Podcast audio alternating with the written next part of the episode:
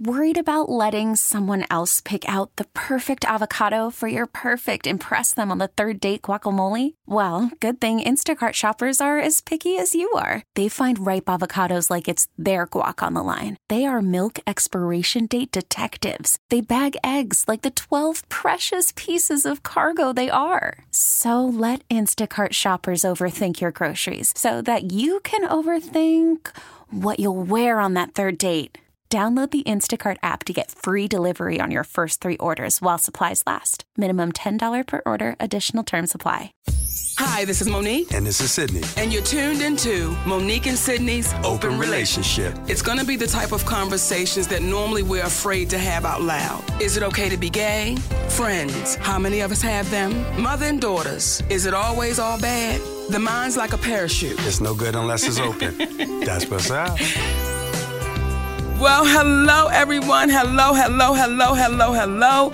And welcome back to another episode of Monique and Sydney's Open Relationship. Now, we're trying to set this camera up in such a way for all of our babies on Periscope that y'all can also see Brother Jeremiah Kamara. Can y'all see him?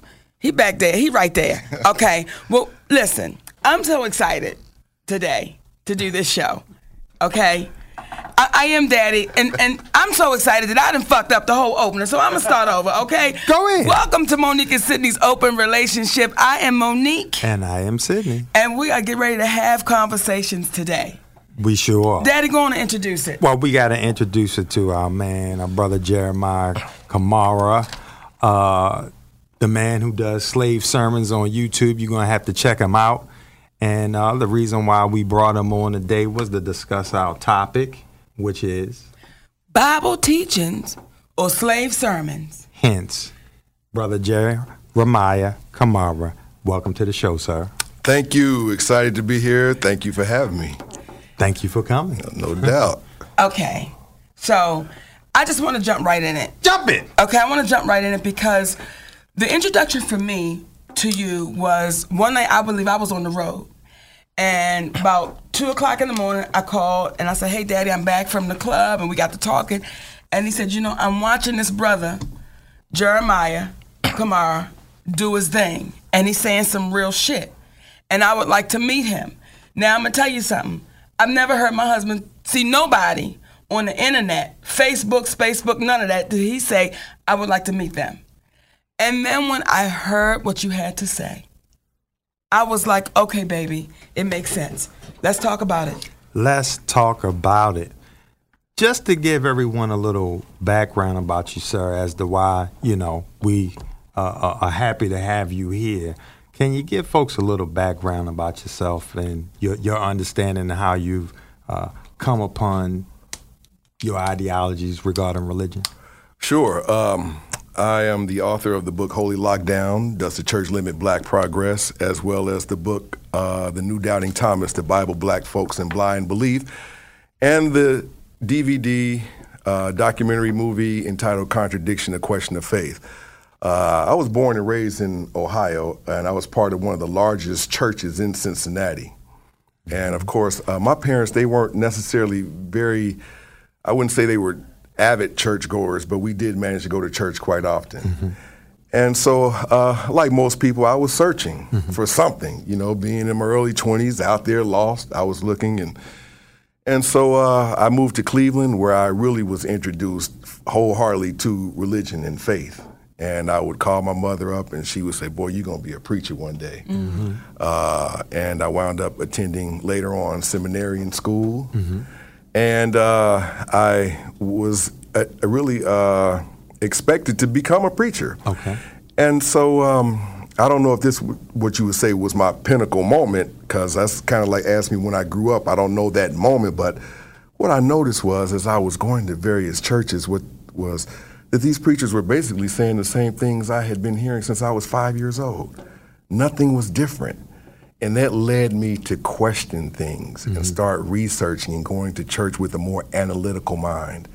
And so after that, you know, the rest, as they say, is history. So here I am now. Now, I, have gotten an opportunity to, to, to pick your brain some, you know, behind the scenes. So I remember you sharing with me there was a pivotal moment when you were in seminary school and you had a conversation with one of the uh, would it be professors? Or yeah, one of the professors. One right. of the professors at that time that kind of shaped your understanding of religion. Can you? Would you right. mind sharing that? Well, in seminarian school, you really learn the tricks of the trade, so to speak. And I've spoken there twice. Mm-hmm. Uh, I attended uh, ITC, not on a, a scholarship or paid uh, program or anything like that, but I was invited by one of the professors because of my work. Mm-hmm. And I noticed that uh, they were preparing people really for the business of ministry. Mm-hmm. And it was told to preach to the itching ear. In other words, don't tell people what they need to hear. Tell people what they want to hear. Stick to the familiarity mm-hmm. because once you start venturing out in waters that they're unfamiliar with, it makes people uncomfortable. This is why back in the day, you know, if you were to have an educated pastor uh, on the pulpit, you know, people would talk about it and say he got the learning, but he ain't got the burning. You I mean? So okay. we needed to be able to push those emotional buttons and make sure that uh, our uh, emotions were massaged and we had the entertainment factor. And so I learned that this is also a business, and people tend to forget about that because I think 71% of the ministers, especially in the African American community, are sons of former ministers, are are nephews and grandsons of former pastors. And so it's mighty funny that if God calls you to preach, that He's calling a lot of folks from the same address. you know, so okay. Wow. I wow. noticed that. So it it is a business. So this to- this topic, uh, Bible teachings or slave sermons, I think is a combination of the two. And uh, that's what uh, led me to create the mini series uh, where I have 10 minutes or less episodes entitled Slave Sermons. And right now I'm up to like 46 episodes. Mm. Now, I, okay, so I have a question. Not even so much a question. I got a, um, a text today, right? And in my phone, and Queen Cookie sent it, she's in here with us too today. She sent it, and it showed where at the top it had um, mega church and you saw this big mega church. And then under that, it had mega pastor's home. And you saw this huge mansion. And then under that, oh, yeah. it had the population and the poverty level where that church is placed. Right.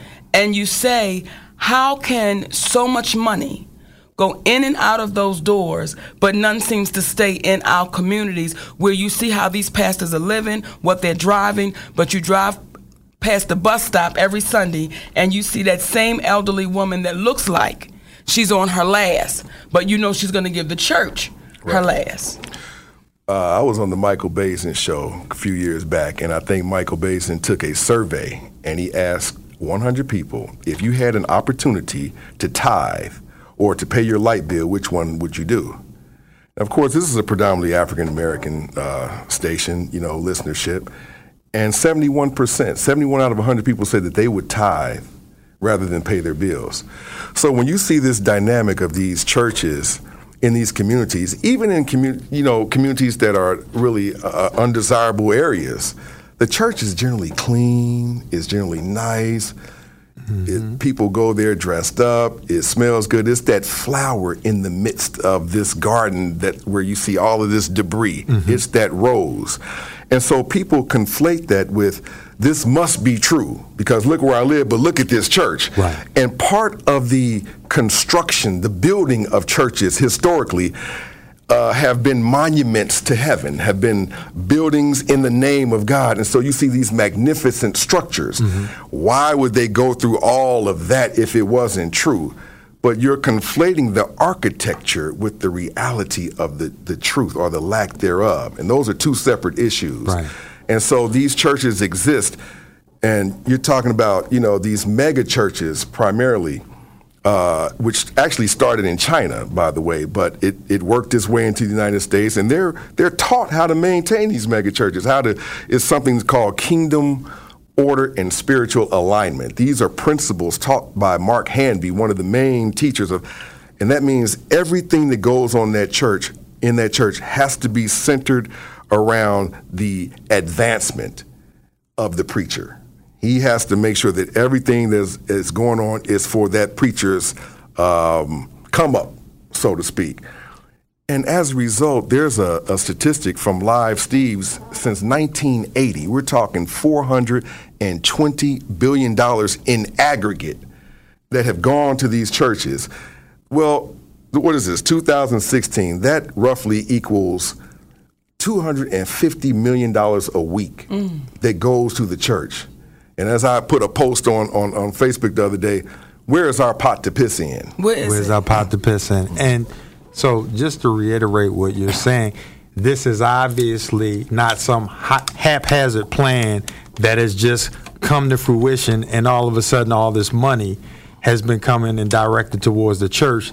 This is um, a, a, systematic plan designed to make sure that the church that these individuals are running are more so uh, an emphasis on spirituality. There's more so of an interest uh, uh, on financial gain. Oh, absolutely. If you were to ask a lot of these ministers, would they get into it if there weren't any financial gains? A lot of them wouldn't. But what's interesting is that if when you go through the Bible and you look at how uh, this, uh, how God or the character of God in the Bible actually went to all of these people to go and preach. Mm-hmm. Go preach, go spread my word. You know, I come to you in this moment. They all were doing something. They all were working. They all had jobs. They were out in the field. They were tending to the flock. They were doing something when God came and spoke. But pastors have found a way to make this their full time job. Now, I've spoken in many places around the country, right, and even the world, and been invited to speak. When I'm invited to speak, what do they do? They pay for my accommodations. So if God calls you and invites you to speak, then why do you expect the congregation to pay for the, the, the, the, the, church, the buildings, the seats, mm-hmm. the PA systems, mm-hmm. and all that stuff? If you're called, those accommodations should have been met. Mm-hmm. But now you go out and beg the people to pay for that. Mm-hmm. You see what I mean? So it's not necessarily like, for instance, uh, Kenneth Hagin, for an example. Creflo Dollar calls Kenneth Hagin his spiritual daddy because he set him up in the game, so to speak. Mm-hmm. There's an event in Tulsa, Oklahoma called the Azusa Street. I don't know if it still goes on today, but the Azusa Street was kind of like the. Um, I guess the NFL combine, so to speak. Mm-hmm. This is where you see your talent happening, and all of these preachers that are really performing. They say, and they have these scouts, these church scouts and say, boy, he would make a good candidate to make us a lot of money. Wow. So it's like American Idol for It's like American Idol for preachers, exactly. that's a good way to put it. Do y'all mm-hmm. hear this? Okay. Yeah, that's a good way to put it. So a lot of these preachers start out at that Az- Azusa Street and they have this come up and then they, you know, they're looking for this charismatic minister that can really bring it home and that can generate an audience. And so they, they claim that it's God that's doing all this, but it is a business because so many of the people that are there and that are giving their money are in financial distress. Mm-hmm. And they chalk it up to, well, this is just a test. And we'll talk about that later. Remind me of the book of Job because that's where that comes from, whether consciously or subconsciously. But it's just a test. God mm-hmm. is just testing me. Mm-hmm. So all this will be over. And one of the most gratifying and satisfying things about uh, my work over the years is the elder, the elderly people that have called me and said, Jeremiah, listen, I've done everything. I have prayed. Mm-hmm. I've done what my minister, I've given, I've visited the churches, I've laid hand on the sick, and I don't see any type of personal exemptions. Mm. I'm not exempt from pain. Right. I'm not exempt from bills. I'm not exempt from the things that everyone else is subject subject to. You know, if I get if I speed, I'll get a ticket as well. If I jump off a roof, gravity is going to affect me the same way. So there are no perks in terms of personal or group perks. They're just perceived benefits by what you believe, mm-hmm. not what you really know. Now, we jumped into the conversation kind of from a modern day perspective, but as we've discussed again off air, that all of what we see today didn't originate from the day could you share with folks how um, slavery uh, from 400 years ago and the way in which we look at God is still, um, it, you still see the connection from 400 years ago to today? Well, there's a there's a thin line between an earthly plantation master and an heavenly master. As long as you have a master telling you what to do, on the plantation, our original churches were just small little gatherings mm-hmm. under white supervision. It wasn't until very late in the game that whites said, okay, we can't monitor all these little gatherings, but we're going to tell them what they should say. Mm. And if they break these codes, then they're going to get punished for it. Mm-hmm. We want you to teach pie in the sky, that your reward is going to come in the next life. We want you to teach hard work uh, and obedience to the master. You know, we want you to teach that this uh, part in the Bible where it says, "Obey your masters, slaves, obey your masters in fear and in trembling." Ephesians six five is talking about you specifically. So they use that as mm-hmm. justification. Mm-hmm. So here we are now justifying something that, you know, you can understand how we were coerced, and that's what brainwashing is, is a it's a it's a Coercion. a- a- it's coercion. But you can understand the aspect of hope. Hope and faith are a little different, but too much hope is like water. Water's good for you, but you can also drown in it and mm-hmm. drink too much. We needed hope. We needed something to allay our predicaments. We needed to look forward to a better day. So you can understand how one that's enslaved would look forward to a day that uh, uh, uh, uh, um, a savior would come and escort them on a magic carpet and escort them to a better place.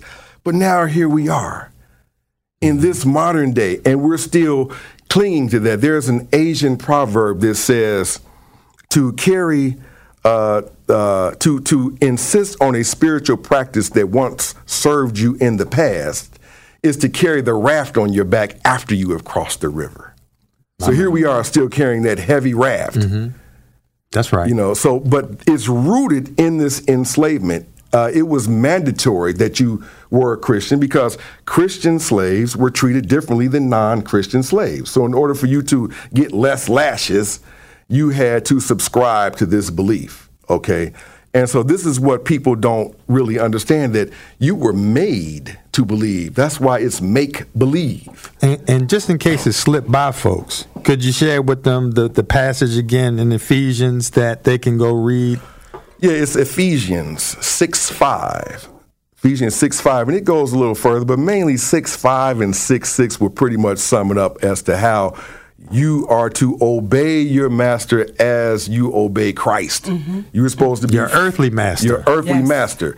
So, you know, when blacks left the plantation, we stayed true to that. We turned around and volunteered our services in the name of sharecropping.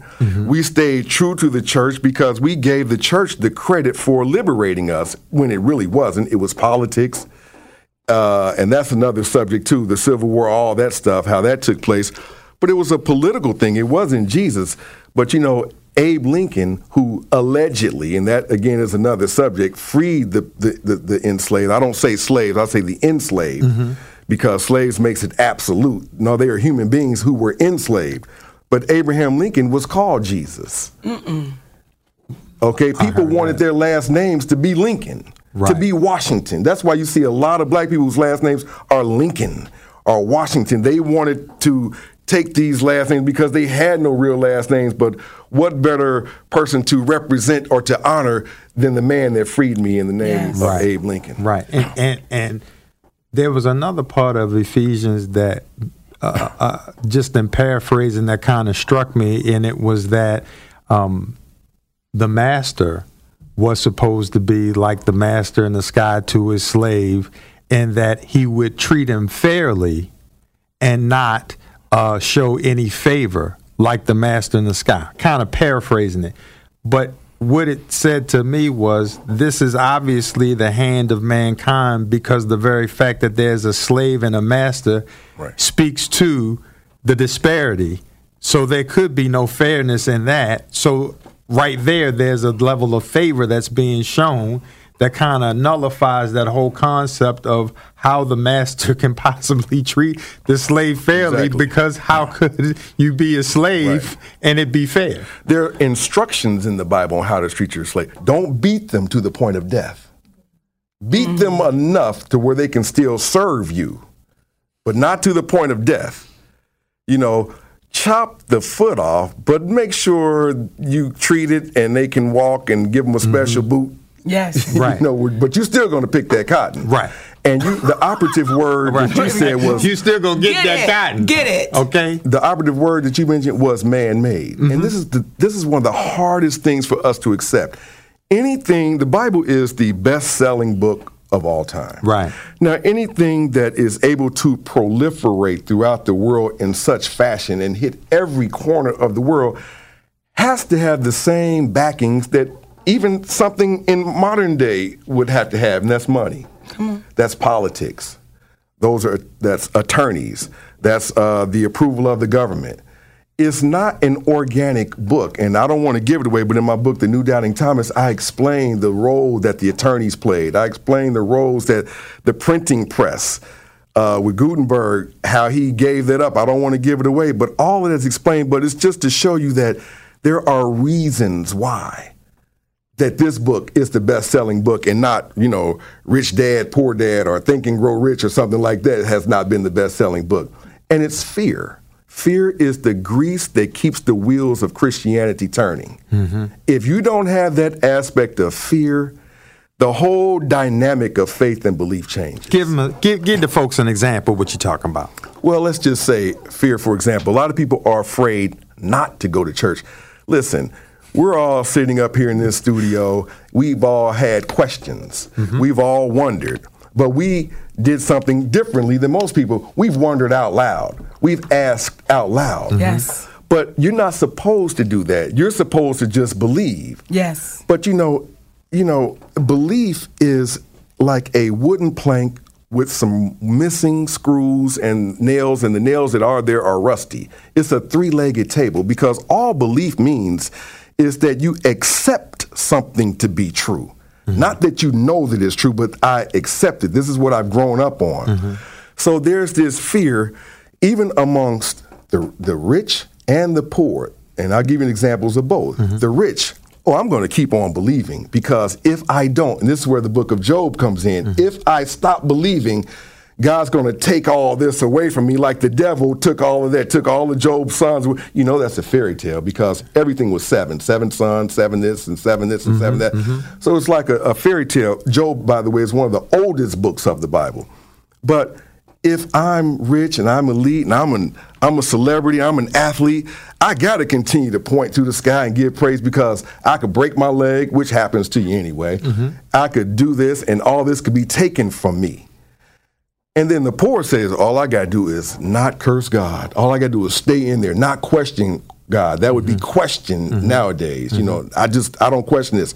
When I was little, I questioned that, and my mother put me in my place immediately. I have a part in the documentary where a man describes uh, God. He said, God to me growing up was a black woman with a belt. we were not allowed to question. We were not allowed to, to, to express ourselves. Right. And that has been detrimental uh, to, to, to black people. So here we are living in fear. We are the most praising people on the planet, Africans in Africa, African Americans here in this country, but yet we are on the bottom of every category. If it worked, if it were beneficial, why are we suffering to such degree? No one wants to face that bull in that china cabinet. No one wants to face this big elephant in the living room. But either we deal with this now or we're going to be waiting 10 years from now and still addressing the same issues until we get out of this delusion, this schizophrenic uh, mentality that we're in. Welcome to Play It, a new podcast network featuring radio and TV personalities talking business, sports, tech, entertainment, and more. Play it at play.it. And, and here's what I find interesting for some of the people that's in Periscope. And I'm, I'm just reading your comments as Brother Jeremiah is talking. And someone said, This show will be judged on Judgment Day because we're condemned. And then someone said, Who made y'all Bible experts? And here's what I will say before the conversation continues. If you're listening, and this is the, I think, the issue that always takes place when you have those warriors for Christ, because I think you shut off from listening. If you're listening, no one is saying leave the church. All we're saying is do your homework and read it for yourself Because oftentimes, if they say you want to keep something from us, put it in a book. The Bible's no different. And for those of you that are making the comments of, oh my God, what are y'all saying? What we're saying is be unafraid to read. Be unafraid that if it don't make sense, it don't make sense. And like Brother Jeremiah is saying, they got us so goddamn scared. We're scared to even question it because some of y'all are saying, well, Monique, it's just the word. The word of what? And Right. it's and to that point, it speaks to a level.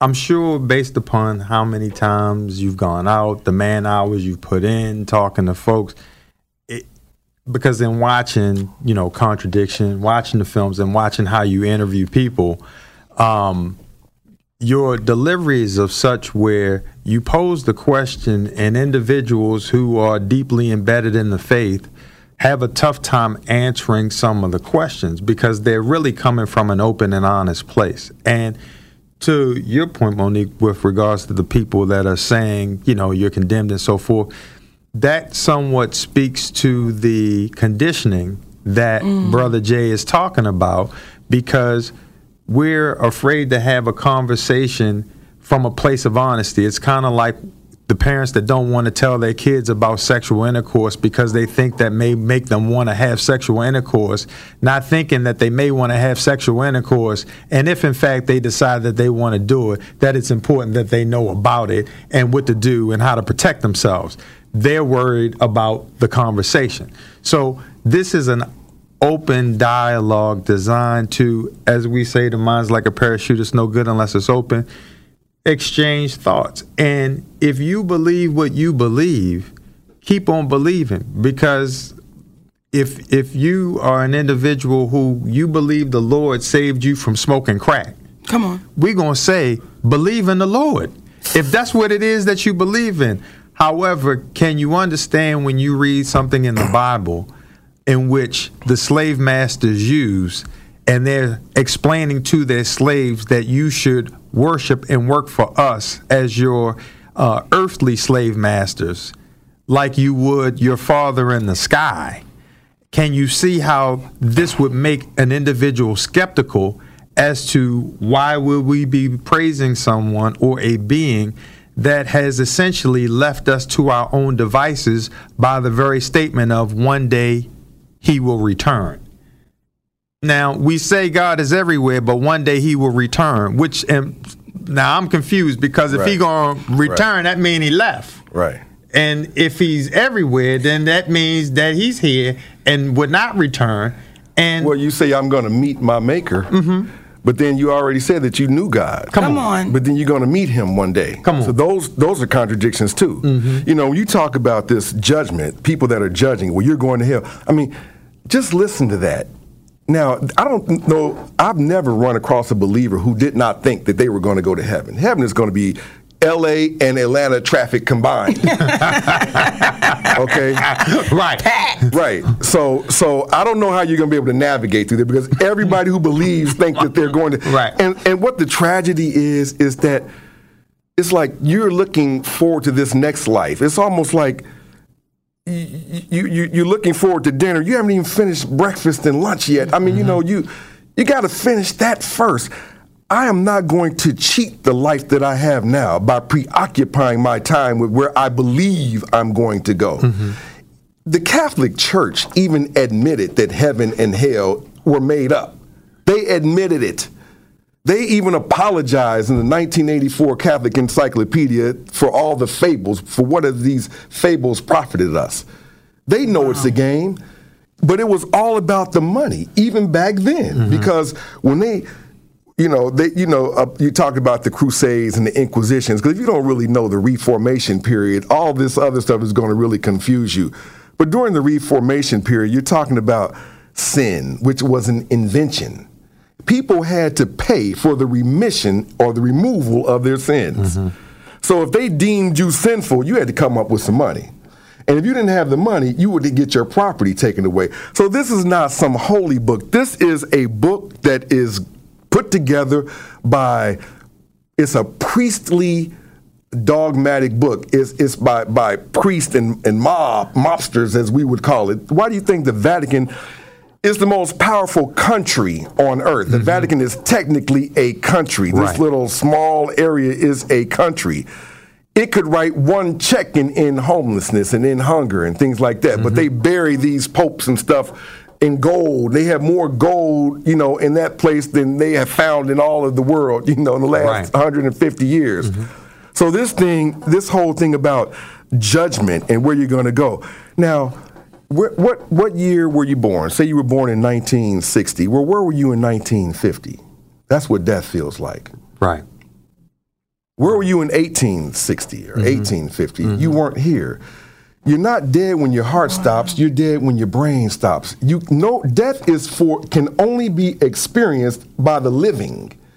Those who die cannot ex- come tell you anything about because you cannot experience non-existence. Right. So there's nothing to be afraid of. But the problem is, is that human beings are the only species that we know of that are acutely aware that mm-hmm. our time on earth is limited. So we make up stories about foreverness and things like that. And so we have this fear of dying. But you know, as Dan Barker said, he was president, co founder of the Freedom from Religion Foundation, death is the good news. The good news is that you will die. Mm-hmm. Why is that? That sounds kind of counterintuitive. Well, let me explain. Because the most precious jewels on earth are the rarest. If you thought that this was your only life, we would treat each other with more dignity and more respect. But if mm-hmm. you think that you have another one, you're more prone to misuse the Right. life that. Here Right. it is. What did you do with the time you had on earth? Mm-hmm. What makes you think you're going to get another one to squander? Mm-hmm. This is all a product of fear and the product of the master instilling in you don't worry about today, boy. Mm. Mm-hmm. You're going to get yours in heaven. Let us deal with all of these riches here on earth and stuff like that. Don't worry about today. But the tragic part about all of this is is that when you question whether or not someone made the sun stand still, or a wagon circled a building seven times and it fell down, or someone parted a water, or someone walked on water was Right. made of. When your brain questions that, that is your brain doing its job. You are given all of these logical and analytical components of this very complex and intricate brain, mm-hmm. and then you're told not to use it. You see, but if I was to smoke, you would comment on this organ. You would say, "Man, don't smoke. Smoking is bad for your lungs." Right. Well, my brain is an organ also. So you're telling me not to think? Yes. So you're caring about this organ, but not one of the main organs that you have. So it's really a crime. Can you tell the folks about the intelligent design concept? It's really not even a concept. It's something that people came up with. Intelligent design. You know, rather than making up things, you know, either you don't know or you've studied, you've made strides like physicists, like uh, astrophysicists. You know, I would much rather be talking to Neil deGrasse Tyson to see what he has to say about this subject than a preacher Right. who hasn't studied anything. But this whole thing about, uh, and, and I don't mean to be, you know, diminutive toward to, toward ministers, but really, it's not that difficult to get a degree. You know, I could take, I could interrupt this program and and take 35 minutes and become an ordained minister just like that, and then go around preaching and say how God brought me up and, and is to come up and give me a storefront per- church on the west side of Chicago and make a lot of money. How can that happen, Jeremiah? Yeah, very easily. It's really no. It's really you know not not much to it. But where was I? It Don't get me started on this. It kind of reminds me of Eddie Murphy when he said, "It's as simple as that. Right. You can get your degree." Uh, don't get me started, man. We, That we was dealing with intelligent design. intelligent design. Right, I'm back on it. But listen, this God, first of all, you claim to know this intelligent being who's omniscient and omnipotent. He knows everything and he's all powerful. You claim to talk to him. Now, if you're talking and you have a relationship with someone who knows everything and you talk to them on a regular basis, you ought to be smart as hell. Smart as hell. Listen, I play piano. okay. If I spent a half an hour with Herbie Hancock, my approach to the piano would be different from this point on Right. because I'm with a master. Mm-hmm. I'm, I'm with Keith Jarrett. I'm with a master now.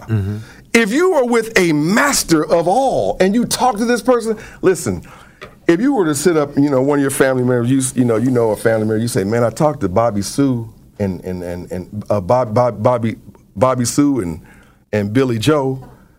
But you know that there's no Bobby Sue and you know that there's no Billy Joe. You just ignore them and tell them to go continue to count the peas or whatever like that. But if you replace those words, those names with Jesus and God, now all of a sudden you're legit. Mm-hmm. So religion is the acceptable insanity. It's okay that I hear voices in the name of religion. It's okay that I talk to myself in the name of religion. It's okay that somebody answers me back who I've never seen in the name of religion. But not in the name of Billy Joe or Bobby Sue, because mm-hmm. now I'm crazy. So they don't recognize that there's a thin line between that kind of crazy and this kind of crazy. There's a movie, I don't know, a lot of people have seen this movie. It's called A Beautiful Mind. It was with Russell Crowe, and it was Right. talking about John Nash, right? And John Nash was a professor, I think, at Princeton University. There was a revealing part of that movie, right? Where uh, John Nash said, wait a minute, um, you know, he denied that he was crazy for years because he had two imaginary friends, Marcy and what was the other? Marcy and um, oh, I wish I knew his name. Uh, Marcy was one of them, and he had imaginary. She was a little girl, okay, and he had a grown man friend, okay. These imaginary friends of his followed him throughout his whole life, and they gave him medicine. When he didn't take his medicine, they would show up more. One day, his wife was about to leave him. She was fed up. Well, she's going out, very dramatic scene in the rain. She gets in the car, and he jumps in front of her. And he said, She never gets old. She never grows up. He had come to the revelation that if Marcy was real, why is this, why is she still a little girl? Right. This is the revelation we have to come to as black folk. If this is real, why are we still on the bottom? Wow. Why aren't we doing better? When are we going to grow up as a people and recognize that we are that beautiful mind mm-hmm. that needs to come to that realization? Mm-hmm. And that is, I believe, what we keep missing. I believe we are afraid to grow up.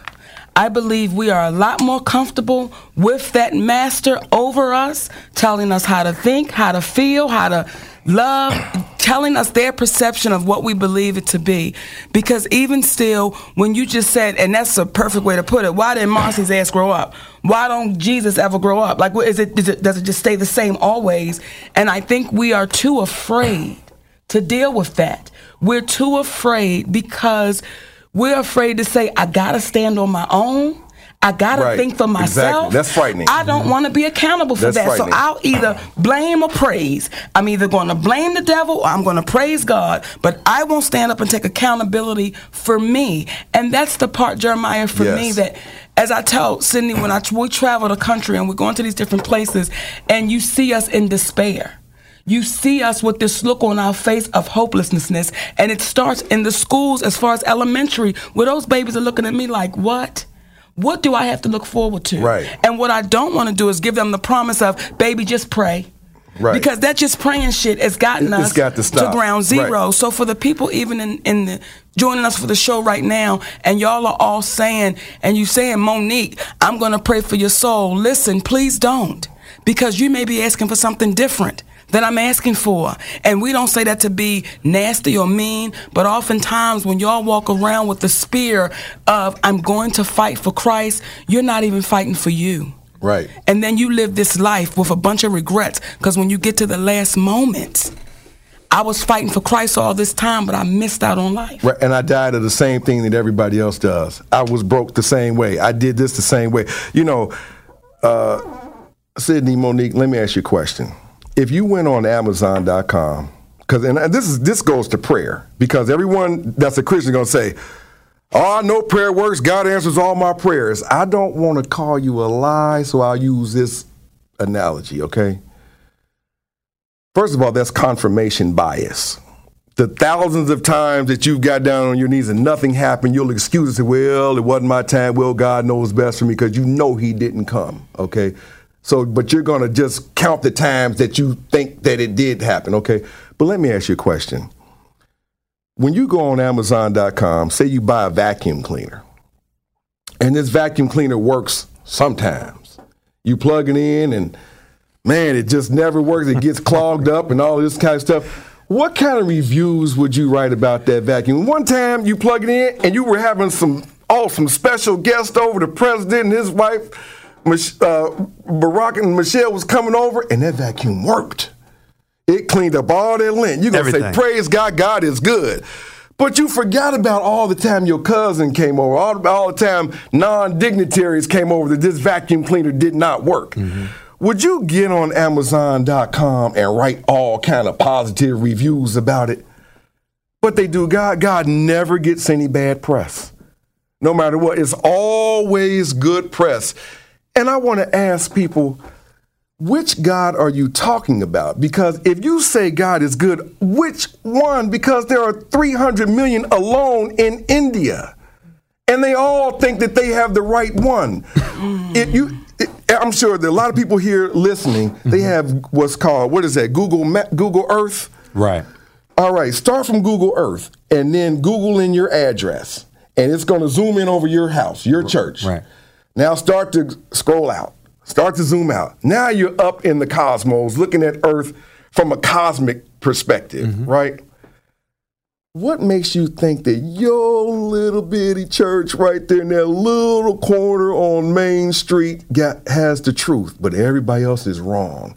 That's the ego, and that is the arrogance of Christianity to, to believe that. Now, I have read the Bible uh, from cover to cover, specifically the Old Testament, mm-hmm. which a lot of pastors say, well, that doesn't count. Well, if that doesn't count, let's throw the Ten Commandments away. Let's throw Genesis away, which is a train wreck. Genesis is a, is a biological, geological, historical train wreck. Mm-hmm.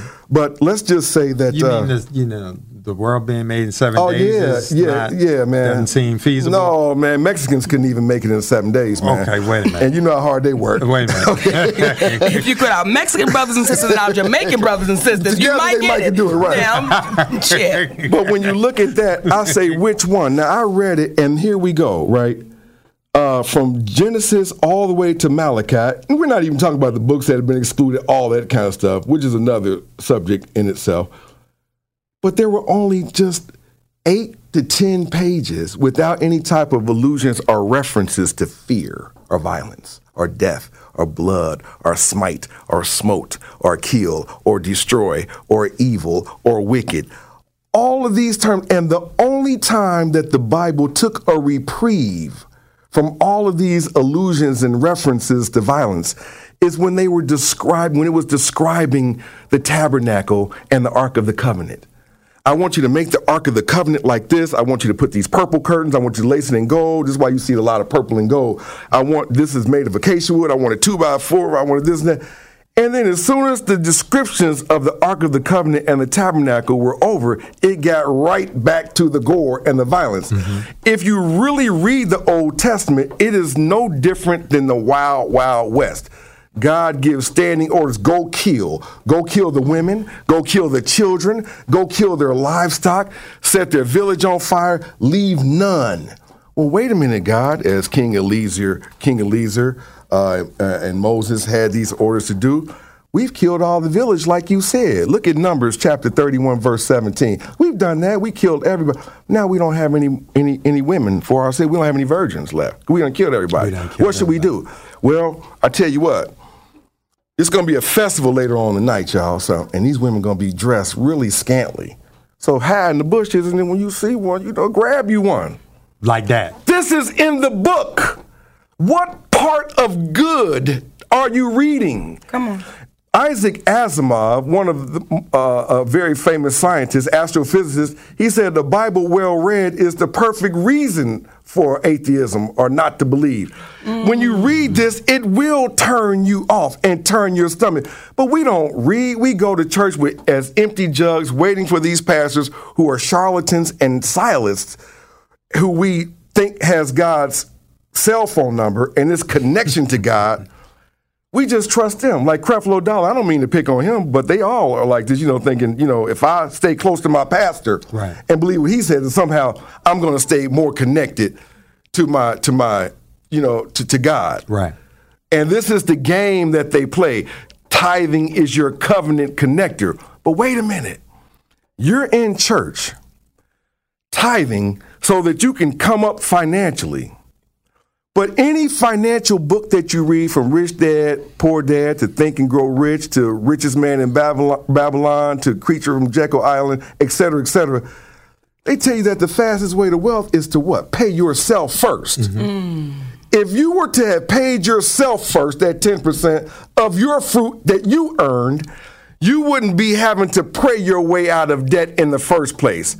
You would already have the financial freedom that you're praying to get right now. You gonna kick It him in the mouth like that? Oh, it's a game. You gonna kick him like that? I'm sorry. Okay. And when you when they have us so conditioned because someone just said, "Don't tithe and see what happens."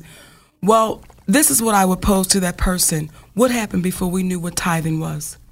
Were all those people condemned? Well, all, did the cavemen go to hell? Did the slaves that didn't have no money, did they go to hell? Like, we got so caught up in this money. And everybody, I watched Jeremiah, when me and Sydney be up just clicking through the channel sometime late at night, and we'll see Peter Popoff. We'll see the. Colonel Will, but send your money in for your personal That's prayer package. That's what it is. Twenty-four dollars. Come on. Red passage of pepper pie, personal pie package. You be like, wait a minute, what did he say? The personal pie package. You, you know, Peter, I'm gonna let you finish, but you know he got busted, right? No. Oh yeah, several years ago. Wait a minute, Peter done popped off. Peter Popoff was busted. Uh, he had a device in his ear that was being people in his congregation or or people that were working with him were, were, were giving him signals. So you would come in and say, "There's the lady over there in a in a, in a blue dress. Her name is uh, Clarita, and she was born in uh, Madison, Wisconsin." And he would come up and say, "I'm just gonna pick anyone. You come up here. Is your name Clarita?" no. Yeah. So it's all a game. Listen, religion is the gateway to gullibility. Oh. If I can get you to believe Yes.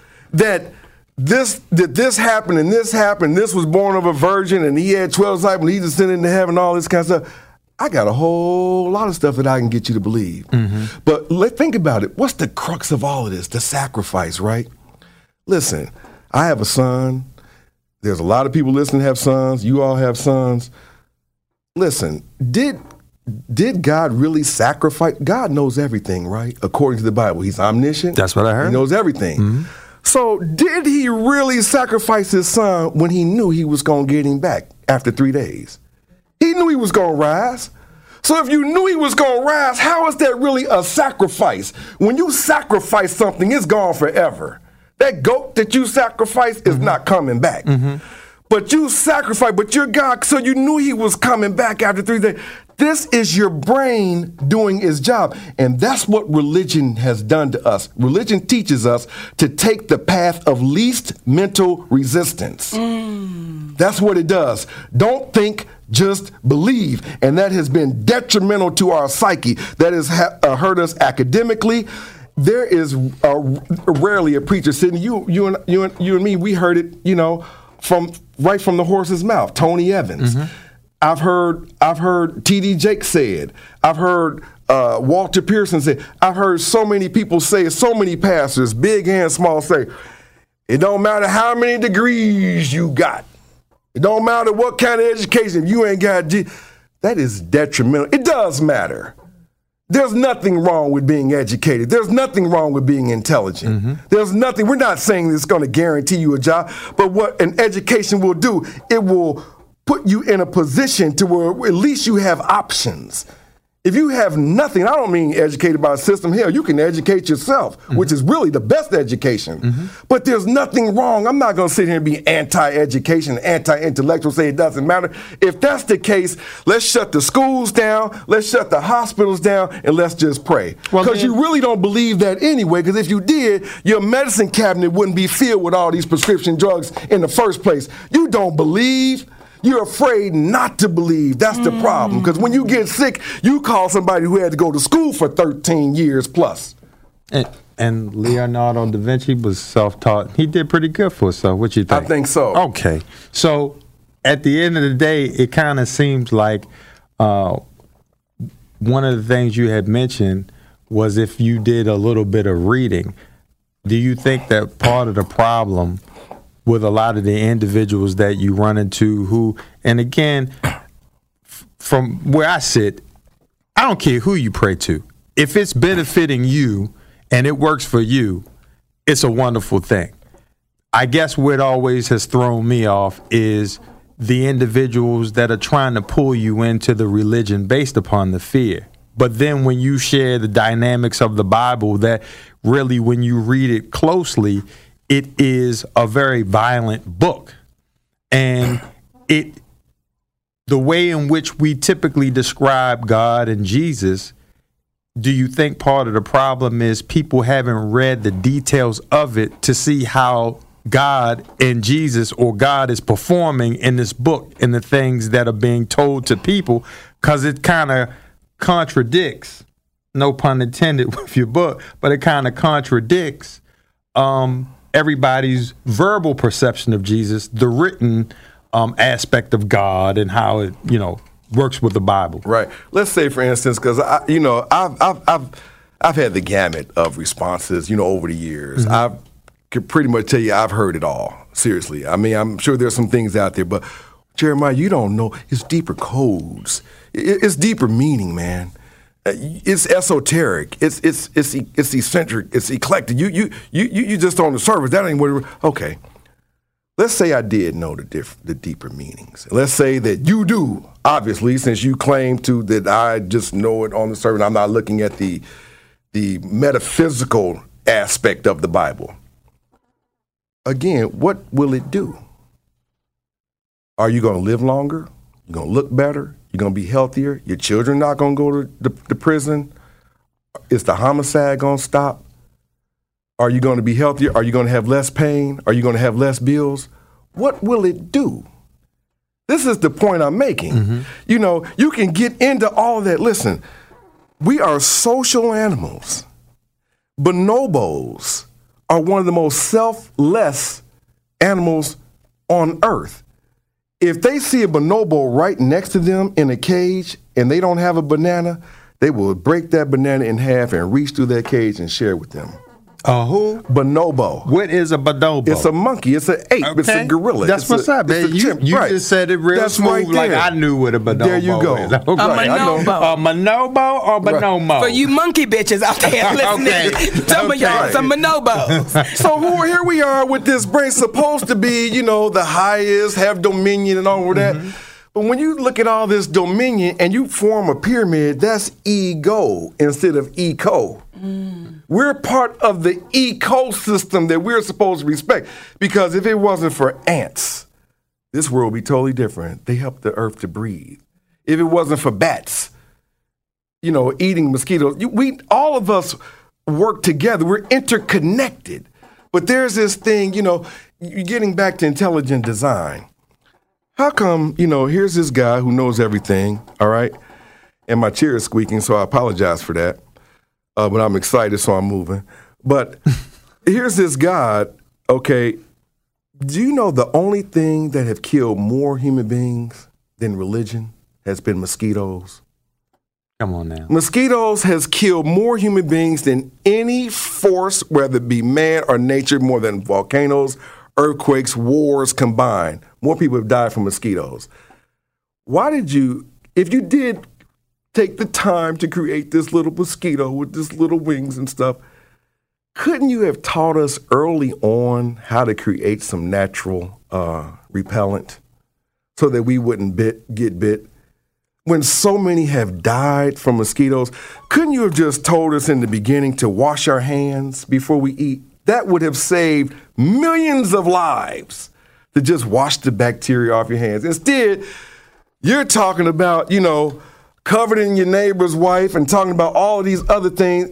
I would have, so much of humanity would have been saved. You say, just wash your hands before you eat. There's this little thing called a bacteria that gets in your system that will kill you. This whole intelligent design thing is erroneous. It's not even a concept. It's something that, you know, if you just go and look at, there's this guy who thought that this design was so intelligent. What is his name? Um, uh, his name is, um, oh man, it's a monk, Ray Church, Ray, Ray, not Church, but what is it? Ray, Ray Comfort mm-hmm. is his name. Look up Ray Comfort and the banana and look at that. He was describing how the banana is perfect. It fits in our hands. It's great intelligent design. Not knowing a banana and a strawberry and a watermelon and seedless grapes and broccoli, all these things are man made. All of these fruits and vegetables that we think come from God, these are genetic manipulations that suited the taste of human beings to the point where we arranged them as such to, to our liking, just like dogs. I don't care what kind of dog you have, it's a wolf. I've got a little white West Highland Terrier that is a wolf, but he's been genetically modified. You can't go anywhere in nature and find seedless anything. Right. Seedless watermelon, seedless grapes, and anything. And while I'm on a tantrum, speaking of watermelon,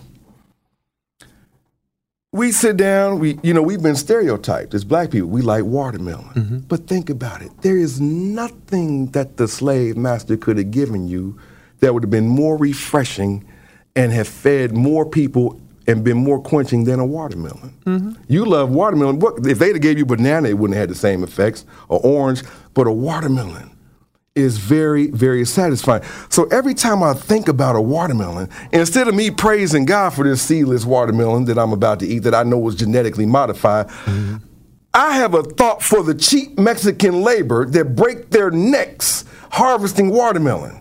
It is a very hard crop to grow and harvest. In the 100 degree heat, you're throwing and slinging this watermelon. Think the stores and the trucks that the driver that stayed awake throughout the night to bring you this good, ripe, juicy watermelon. You're sitting up here thanking your God over this food that is full of glucose, that is full of all type of, you know, substances that you can't even pronounce that's going to kill you. And doesn't this God know that you love him and he doesn't want you to get choked and doesn't want you to get poisoned? Wouldn't thanking him one time suffice? You alre- already thanked him for breakfast, for lunch, now you're thinking just one time he's God. he knows that he knows you know he gave it to you. Yes. It's almost like Steph Curry. After every shot, including a free throw, free throw step, you're pointing up to the sky. This is delusion. And we will not be able to rise to our optimum level as human beings until we get rid of and discard the element of delusion in our lives.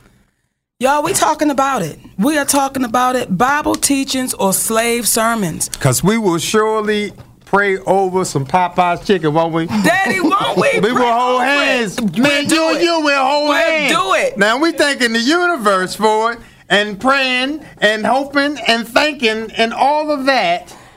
And, and and see, here's the thing too, because this is this this is the part Kick it. Jeremiah that I have to that I'm working on. Okay, Mm-hmm, because when I see people put comments in there, I have to work on tact. Like what? Not to uh, jump on them and say, "What is your ass listening to?" Because now someone said, "Oh, so now we want God to feed us. We want God to think for us. We want God to cook for us." What we saying is no.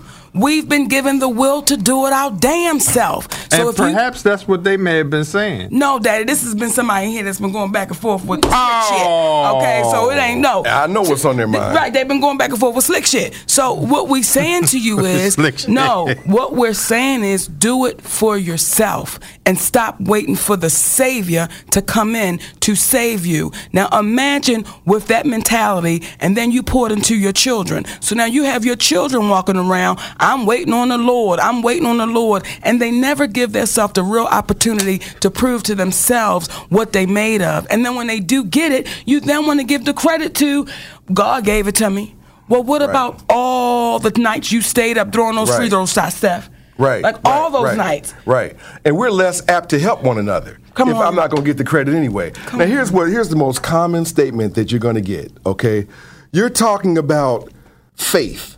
Now let's look at that word for a minute, okay? Faith is the only word that I've seen in the Bible that is defined and described in Webster's dictionary style terminology. Not love, not God, not anything, not hate, but faith. They painstakingly took the time to outline and to draw up what faith is. Faith is the uh, substance of things hoped for, the evidence of things not seen. That is a dictionary term. Why did they take the time out to do that? Because they knew that it would ultimately clash with common sense mm. and logic. So they did that. So they say faith without works is dead, y'all. You still got to work it. That is one of the most redundant remarks that I've ever heard. This studio that we're in is dead without works. Somebody had to work and bring this equipment in. This building that we're in, getting this central air, getting the the the the, the, the our mobile devices around here, everything is dead. Tell me something that's not that's alive without works. Everything is dead. So to say that is such a redundant remark. You have to work everything. But listen, on one hand, it says faith without works is dead, but not works without faith. Mm-hmm. See, if I start building something, but I don't have the faith, as long as I keep working, it's going to come about. But faith is dependent upon work. Work is not dependent upon faith, though. And that brings me to a, a point of a biological requirement belief people, and I wish, you know, we could turn the volume up on this right here. Belief is not a biological requirement. I'm sitting here, I have water. This is a biological requirement. Food, rest. You know, these are things that are biological requirements. It is not a biological requirement that I believe in anything. You have some of the most generous and gracious people that I know that don't know a word of the Bible, who will give you the shirt off of their back. And some of the meanest, judgmental folk talking about you going to hell are your biggest believers. So when you leave here, just understand it's not a requirement that you go out and pick up the book and you read it. If you want to do it, read it. But of course, the Bible's going to have some good things in it. There's not one book that you can find on the shelves of Barnes and Nobles or Borders if they're still open or whatever, or any other b- black bookstore, Nubian bookstore, or whatever. There is not one book that you're not going to find something good and true in it. The Bible is no exception. Does it have some truth in it? Absolutely. Mm-hmm. Is it a requirement for life? Absolutely not. And I always looked at the, the, the title itself of Bible. And as a child, I used to wonder what were the origins of that because it made me look at the word Bible, and the only thing that I could closely relate to Bible is if I broke down the word by as in two, like two meanings, and able or able like a fable. So it was almost like a two meaning fable to me where it was designed to give you informations or proverbial sayings that you could relate to from a universal right. principle standpoint.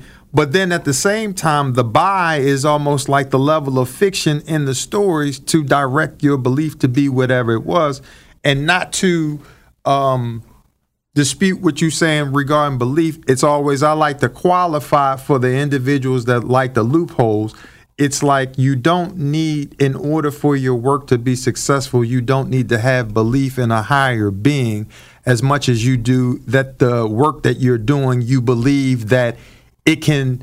It, it's something beneficial in what you're doing, which will make you stay consistent versus you're believing that there's a higher being. So somehow it's going to rain today and the crops are going to be as opposed to it was supposed to rain today, you know? Right. Something scientific behind it. We think that if we stop believing or we start asking questions, we're going to spontaneously combust.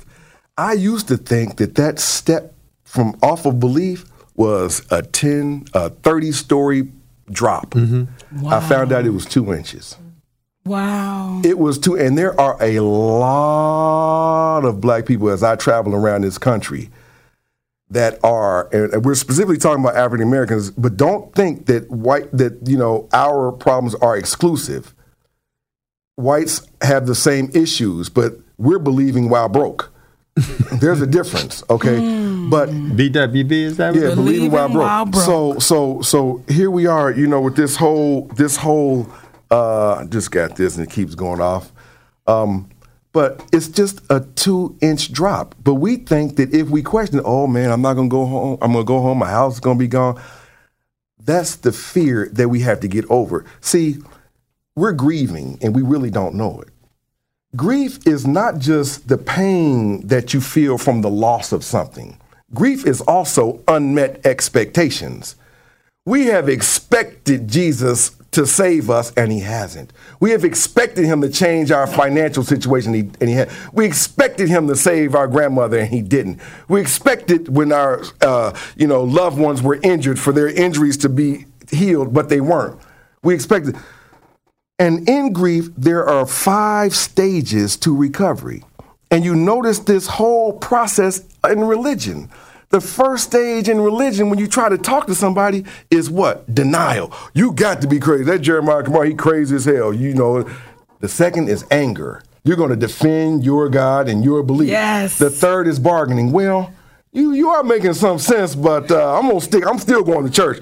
The fourth is depression. I realize I've been had. I realize I've been hoodwinked. And the fifth is the stage we all need to get to is acceptance. On that note, brother, what we're gonna ask you is this, because our time is our time. Would you please come back and do it with us again? I would love to. You- You must because it's so funny. The five things you name was all the emotions folks went through in this Periscope. I'm sorry, Right. everything you name, mm-hmm. you watch the people go from Right. they got mad. You watch them go from well, he do have a point. You watch them go from well, that shit might be true. Like Right. you watched it happen. So we must do a part two. We I would love it. to do a part two. And we need to discuss this. This is an elephant in the room, I'm telling you. We mm-hmm. have to discuss this as African Americans because I'm telling you, if you don't deal with this monster of religion and not just the money aspect, but the psychological aspect, we're going to keep sliding down this slippery slope. Mm. And let me say to the believers out there, which it, we would suggest is this, because I have not read the book, the Bible from cover to cover. However, if you're going to fight your good fight, I would suggest you read the book from cover to cover because you're talking to a man and Brother Jay that has. So when you say what makes you the expert, I don't know if he's classified himself as an expert, but knowledgeable in the fact that he took the time to read. How long it take you to do that? Uh, three or four months. Three or four And, months. and the next show, let's talk about spirituality. I'm not religious, I'm spiritual. Let's break that down. Let's break it down. Right. Let's break it down. Well, we want to thank every last ear for listening, every last eye for looking. This was the show, baby. That we were really excited. We're excited about all the shows. All of them. But whenever we get on these subjects, we seem to learn something and find out something new every time we talk about it. So please pass the word about this show, Bible Teachings or Slave Sermons.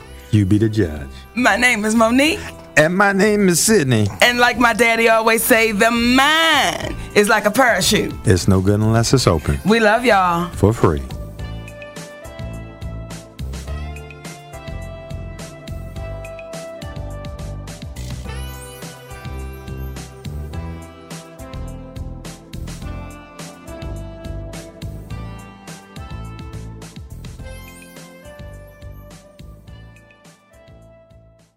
This episode is brought to you by Progressive Insurance. Whether you love true crime or comedy, celebrity interviews or news, you call the shots on what's in your podcast queue. And guess what? Now you can call them on your auto insurance too with the Name Your Price tool from Progressive. It works just the way it sounds. You tell Progressive how much you want to pay for car insurance, and they'll show you coverage options that fit your budget. Get your quote today at progressive.com to join the over 28 million drivers who trust Progressive. Progressive Casualty Insurance Company and Affiliates. Price and coverage match limited by state law.